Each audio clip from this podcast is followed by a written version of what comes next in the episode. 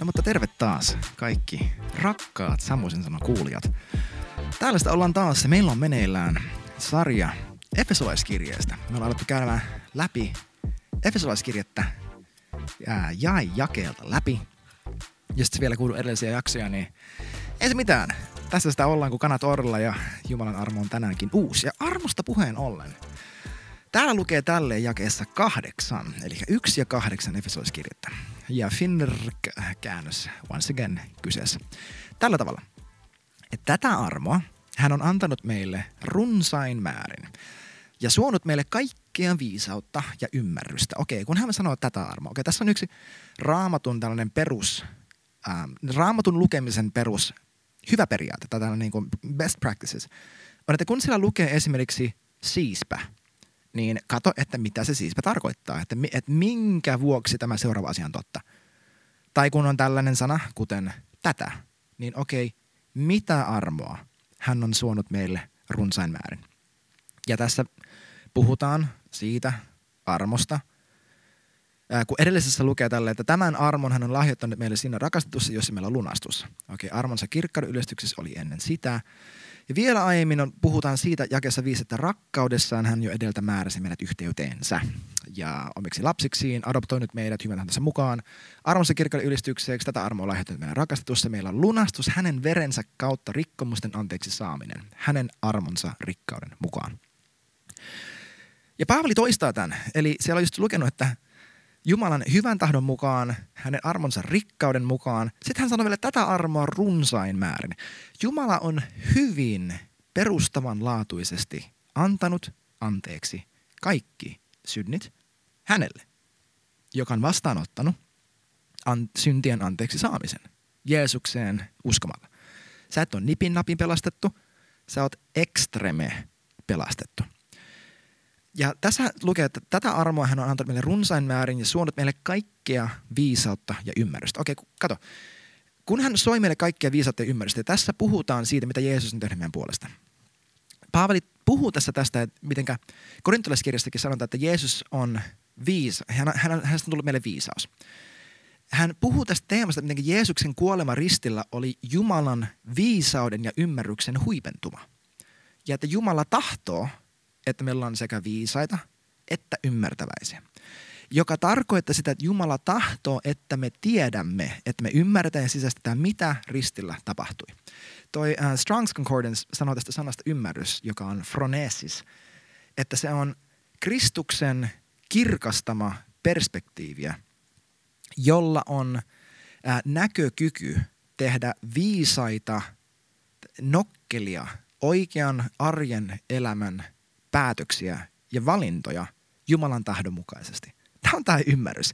Mieti, Jumala on antanut sulle hänen armonsa kautta viisauden ja ymmärryksen, nokkeluuden, järkeä – ei maalaisjärkeä, taivasjärkeä, johtaa sun elämää hyvin. Mä oon tosi tosi intohimoinen tästä aiheesta, että me voidaan ja meidän kuuluu johtaa itsemme hyvin jokaisella elämän osalla. Se tarkoittaa, että pitää olla täydellinen, että Jumala rakastaa. Ei tarkoita, että etteikö me mahdollisesti tehdä tässä virheitä. Ei tarkoita, että kaikilla on kaikki samat vahvuudet, mutta se tarkoittaa, että, että tämä evankeliumi se on hyvin käytännönläheinen – se, on, se tulee meidän arkeen, se vaikuttaa meidän ajankäyttöön, rahankäyttöön, ihmissuhteisiin, vanhemmuuteen, avioliittoon, kaikkeen. Ei siihen, että mennään seurakuntaan ja lauletaan pari laulua, vaan hyvin käytännön tasolla. Eli Jumala ei antanut nipin tarpeeksi armoa, vaan runsain määrin armoa. Ja rakas ihminen, armo riittää. Se todellakin riittää. Sun ei, se, se, se ei pidä sisällään pelkästään sen syntien anteeksi saaminen, vaan Jumalan silmissä se on paljon enemmän. Jumalan silmissä ei voi olla enemmän tai vähemmän anteeksi saanutta ihmistä. On vain anteeksi saanut tai anteeksi annettu ja anteeksi antamaton. Ja se anteeksi antamaton henkilö on once again vaan tämä ihminen, joka ei vielä ole vastaanottanut sitä totaalista syntien anteeksi saantia. Okei, eli Jumalan armo on Jumalan vaikutusvalta ja toimintakyky meidän elämissämme. Eli mitä opettiin ja kahdeksan, se on se, että sinä voit Jumalan armon voimaannuttamana, se ymmärrys ja viisaus, mikä se sisältyy, johtaa itseäsi hyvin arjessasi. Ja yhdeksän. Hän on ilmoittanut meille tahtonsa salaisuuden. Wow, tässä meni just palasiksi hirveän ison niin kuin kristikunnon käsitys siitä, että Jumalalla on salainen tahto, mitä ei voi tietää, koska Jumala on suvereeni ja hänen ajatuksensa ovat tietämättömät, eikä kukaan voi ymmärtää hänen tahtoaan. No, Paavali oli eri mieltä. Hän on ilmoittanut meille tahtonsa salaisuuden. Aivan mahtavaa. Jumalan tahdon voi tuntea ja se kuuluu tuntea. Hänen tahtonsa, hänen aikeensa, asenteensa, hänen mielipide, kaikki se ruumiillistuu Jeesuksessa, hänen pojassaan ja tulee kirkkaimmin, kuuntele tämä, hänen tahto tulee kirkkaimmin näkyväksi Jeesuksen ristin kuolemassa. Efesolaiskirja 5 sanoo, että sen tähden älkää olko järjettömiä, vaan ymmärtäkää, mikä on Herran tahto. Se on käsky meidän ymmärtää, mikä on Herran tahto. Roomalaiskirja 12, klassikko. Älkää mukotako tämän maailman menon, vaan muuttukaa, minkä kautta? Mielen uudistuksen kautta. Miksi? Jotta te voisitte tutkia, tietää, ymmärtää, käsittää ja laittaa käytäntöön, minkä, ju, mikä on Jumalan tahto, mikä on hyvää, hänen mielensä mukaista ja täydellistä. Eli Efesolaiskirja 5 käskee. Roomalaiskirja 12 antaa tämän ison kuvan. Kolossalaiskirja 1 ja 9 vielä sanoo tällä tavalla. Sen tähden emme mekään siitä päivästä lähtien, jolloin saimme tästä kuulla, ole lakanneet rukoilemasta teidän puolestanne ja anomasta, että tulisitte täyteen, täyteen hänen tahtonsa tuntemista. Kaikessa hengellisessä viisaudessa ja ymmärryksessä. Me puhuttiin tuosta introkappaleesta, miten kolossalaiskirja ja efesolaiskirja, ne peilaa toisiaan tosi paljon. Ja tässä se once again näkyy efesolaiskirja 1, kolossalaiskirja 1. Se on samoja asioita, samoja asioita, niin ajatuksia, osittain jopa samoilla sanoilla – meidän ei tule vaan noteerata, mitä Jumala sille ympäripyörästi haluaa, vaan tämän kolossaiskirjan yksi mukaan. Paavali haluaa, että me ollaan, ja Jumala haluaa, että me ollaan täynnä hänen tahdon tuntemista. Täynnä sitä. Kun me ollaan täynnä Jumalan tahdon tuntemista, me tehdään parempia valintoja. Kun me noterataan se jollain mielentasolla, mutta me unohdetaan se, kun se on pintapuolista, me ei ole täynnä hänen, hänen, hänen tahdon tietämistä. Me tehdään tosi tyhmiä valintoja välillä. Mutta meidän tulee olla täynnä sitä. Eli hän on ilmoittanut meille hänen tahtonsa salaisuuden. Kuule, Jumala on, mä haluan tästä nostaa myös sen ajatuksen, että Jumala piilottaa salaisuuksia lapsilleen eikä lapsiltaan. Me ei palvota sellaista Jumalaa, joka antaa meille jonkin sellaisen kulissin, että okei, täältä tämä näyttää, uskokaa näihin asioihin. Ja sitten salaa hänellä on kuitenkin joku ihan eri juttu mielessä tai menellä. Että ikään kuin, niin kuin johdattelee meitä eteenpäin kuin pässiä narussa sokeita lapsia pimeässä ja me ei tiedetä mihin mennään, me komporoidaan ja me vaan toivotaan, että hän johtaa meitä johonkin hyvään. Niin sitten yhtäkkiä hän pivotoikin koko jutun ja hänellä onkin salainen tahto. Jumala piilottaa salaisuuksia lapsilleen, jotta me löydettäisiin ne. Bill Johnson Bethelista sanoo tosi hyvin – jossain kirjassa, olisiko se ollut When Heaven Invades Earth, että tämä on se sama ajatus kuin kun me piilotetaan tiedätkö, päiväkoti-ikäisille lapsille tai nuoremmille vielä pääsiäismonia. Me ei laiteta niitä jonnekin lukolliseen kaappiin, mistä niitä ei ikinä löydä. Vaan me laitetaan ne sellaiseen paikkaan, josta he löytää ne. Koska meille vanhempana, muista hän on hyvä isä, meille vanhempana – se isoin kiksi tulee siitä, että meidän lapset nimenomaan löytää sen.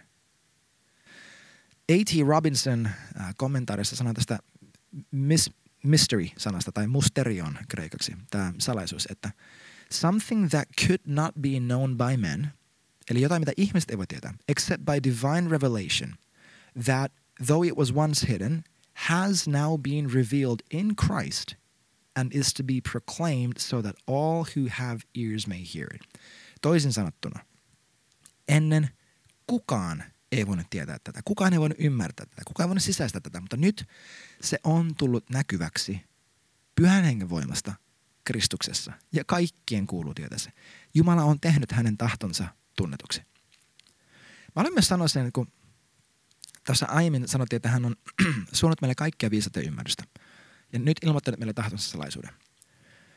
Ja tämä salaisuus ja hänen tahtonsa ruumillistuu ristissä, evankeliumissa. Evankeliumi ei ole filosofiaa, psykologiaa, jotain hyviä niin kuin positiivista ajattelua ja mielipiteitä tai mitä sellaista. Sitä ei voi korvata, parannella, muokata. Sen voi vaan vastaanottaa ja hyväksyä. Evankeliumi on ja sen joko vastaanottaa sellaisena kuin se on, tai sitä ei vastaanota. Mutta ihminen, kuuntele tämä, Jumala on ilmoittanut meille hänen salaisuudensa ja hänen tahtonsa. Ihminen ei voi omalla viisaudellaan selvittää Jumalan tahtoa tai salaisuuksia. Koska vain Jumala voi tehdä ne tunnetuksi. Meillä on annettu Kristuksen mieli, eikö niin? Meille, joilla on pyhä henki. Ja se on pyhän hengen kautta, että meillä on tämä ymmärrys.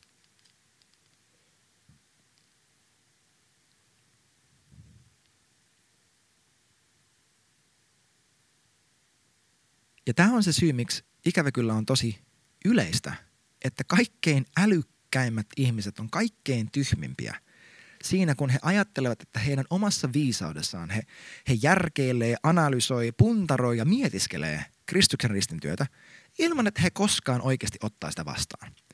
Ja rakas, jos, rakas kuulija, jos sä oot teologian opiskelija, teologian maisteri, tohtori, mikä ikinä tällainen, mä en nyt millään tavalla dissaa teologian opiskelua tai sitä koko genreä. Itse asiassa mä uskon, että me tarvitaan enemmän pyhällä hengellä täyttyneitä teologia. Me tarvitaan sitä.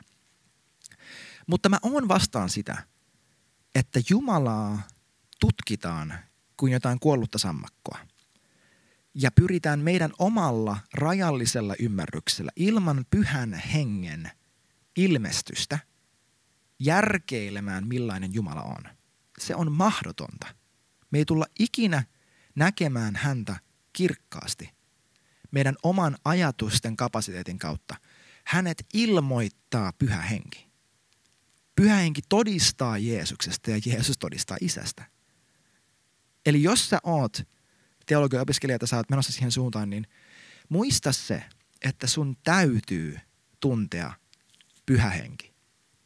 Ei ollut olemassa mitään teologisia instituutteja ensimmäiseen 350 vuoteen, vai mikä se tarkka luku onkaan, Kristuksen kuolemasta. Ei ollut. Ei ollut edes uutta testamenttia sellaisessa muodossaan pitkään pitkään aikaan.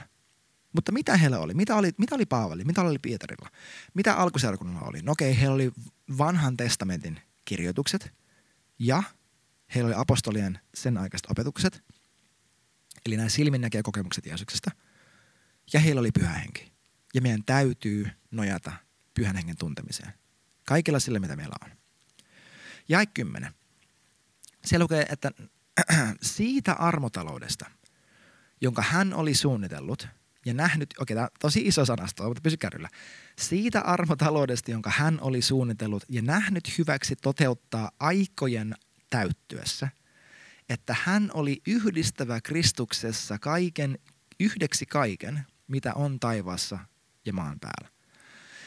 Mä sanon tästä sen verran, että me käsitellään tätä Jeesus-sarjassa aiemmin. Mutta sä oot luotu Jeesuksen kautta ja Jeesukselle. Kaikki, mitä on luotu, löytää tarkoituksensa hänessä. Hän on se, joka pitää kaiken kasassa, kolossalaiskirja 1, 16 ja 17. Ja totuudenmukaisuudessa, siis rehellisesti kaikki kuuluu Jeesukselle. Hän ei sovittanut pelkästään, hän ei sovit, okei, okay. Jeesus ei sovittanut maailman syntiä vaan nimellisesti velkojen kuittauksena, vaan hän oli oikeasti näkyy siitä, että koko tämä juttu, mikä me menetettiin, Jumalan kolme yhtenäisyys, että hän sovittaa sen kaiken takaisin itsensä luo. Raamattu opettaa roomalaiskirja kahdeksan, ja muuallakin se näkyy ilmestyskirjassa ja kauttaalta, että Jumalalla on näky luomakunnalle – että luomakunta odottaa, että me, Jumalan lasten, lapset, että me saadaan kiinni siitä, kuka me oikeasti ollaan, jotta luomakunta saa nauttia sen hedelmästä. Eli Jeesus ei tahtonut sovittaa itselleen vain ja ainoastaan ihmisten ikuisia henkiä, vaan heidän koko tämän maallisen elämänsä, jossa he elävät ja sen kautta loppupeleissä koko maailman. Kun Johannes Kastia esittelee – Jeesuksen opetuslapsilleen, niin mitä hän sanoo? Hän sanoi, että katsokaa, Jumalan karitsa, joka pois ottaa seurakunnan synnin. Ei, hän sanoi nimenomaan maailman synnin. Et ei pelkästään meidän jotkut pahat teot, jotta me päästään taivaaseen, vaan maailman synnit, koska okei, okay, jutun tämä. Jeesus on sovittamassa kaikkia takaisin itsensä luo. Meidän ruumiit, avioliitot, työpaikan ilmapiirit, meidän ostoskäyttäytymiset, meidän ruokavaliot, tiedätkö, kaikki kuuluu linjautua Jumalan tahdon mukaisesti. Jeesus on pelastaja, hän on ylipappi ja hän on tuomari. Ja hän tulee tuomaan kaiken yhteen itsessään. Hei, meillä aika loppuu tässä jaksossa – nähdään ensi kerralla. En mä tiedä, miten tämä lopettaa muuta kuin, että heippa rallaa ja mahtavaa, kun sä olit täällä. Ja sä oot hirveän rakas. Mitä sä tänään opit? Sä opit sen, että Jumala tahtoo sovittaa kaiken myös sun, sun koko, koko, koko, koko maallisen elämän itsensä kanssa. Kaikki viisaus, ymmärrys, salaisuuden tunteminen, hänen tahtonsa tunteminen, se löytyy hänessä. Jeesus on se tahto. Hän on tahdon ruumillistuminen. Sä tarvit pyhää henkeä Pyydä häneltä ilmestystä. Sano hyvää huomenta pyhä henki, jos sä kuuntelet tätä aamulla. Tutustu häneen ja anna hänen ilmoittaa sulle, millainen Jeesus todella on. Ihanaa päivää ja nähdään taas ensi jaksossa. Hei, aivan mahtavaa, kun olit messissä tämän jakson ajan. Sä löydät mut Instagramissa nimikkeellä hello-samu, joten laita rohkeasti DM, jos on jotain mielen päällä. Ja face to face löydät mut sunnuntaisin tyypillisesti Helsingistä Northwind Church seurakunnasta, joten tervetuloa sinnekin. Ja muista, että sharing is caring, joten jos tää siunas sua, niin pistä ihmeessä kaverille hyvä kiertämään ja saadaan kuule ilosanomaa koko kansalle. Jos sä haluat tukea tätä podcastia, se onnistuu MobilePay numerolla 73888. Ja tämän kautta sä mahdollistat, että mä ja mun vaimo voidaan tehdä tätä hyvää työtä Northwind Churchista aina maan ääriin saakka. Kiitos jokaiselle, joka tukee jo meitä, ja jokaiselle, joka tulee tukemaan. Ja sulle, joka olit kuuntelemassa tämän jakson. Ensi jaksoon kuulemiin.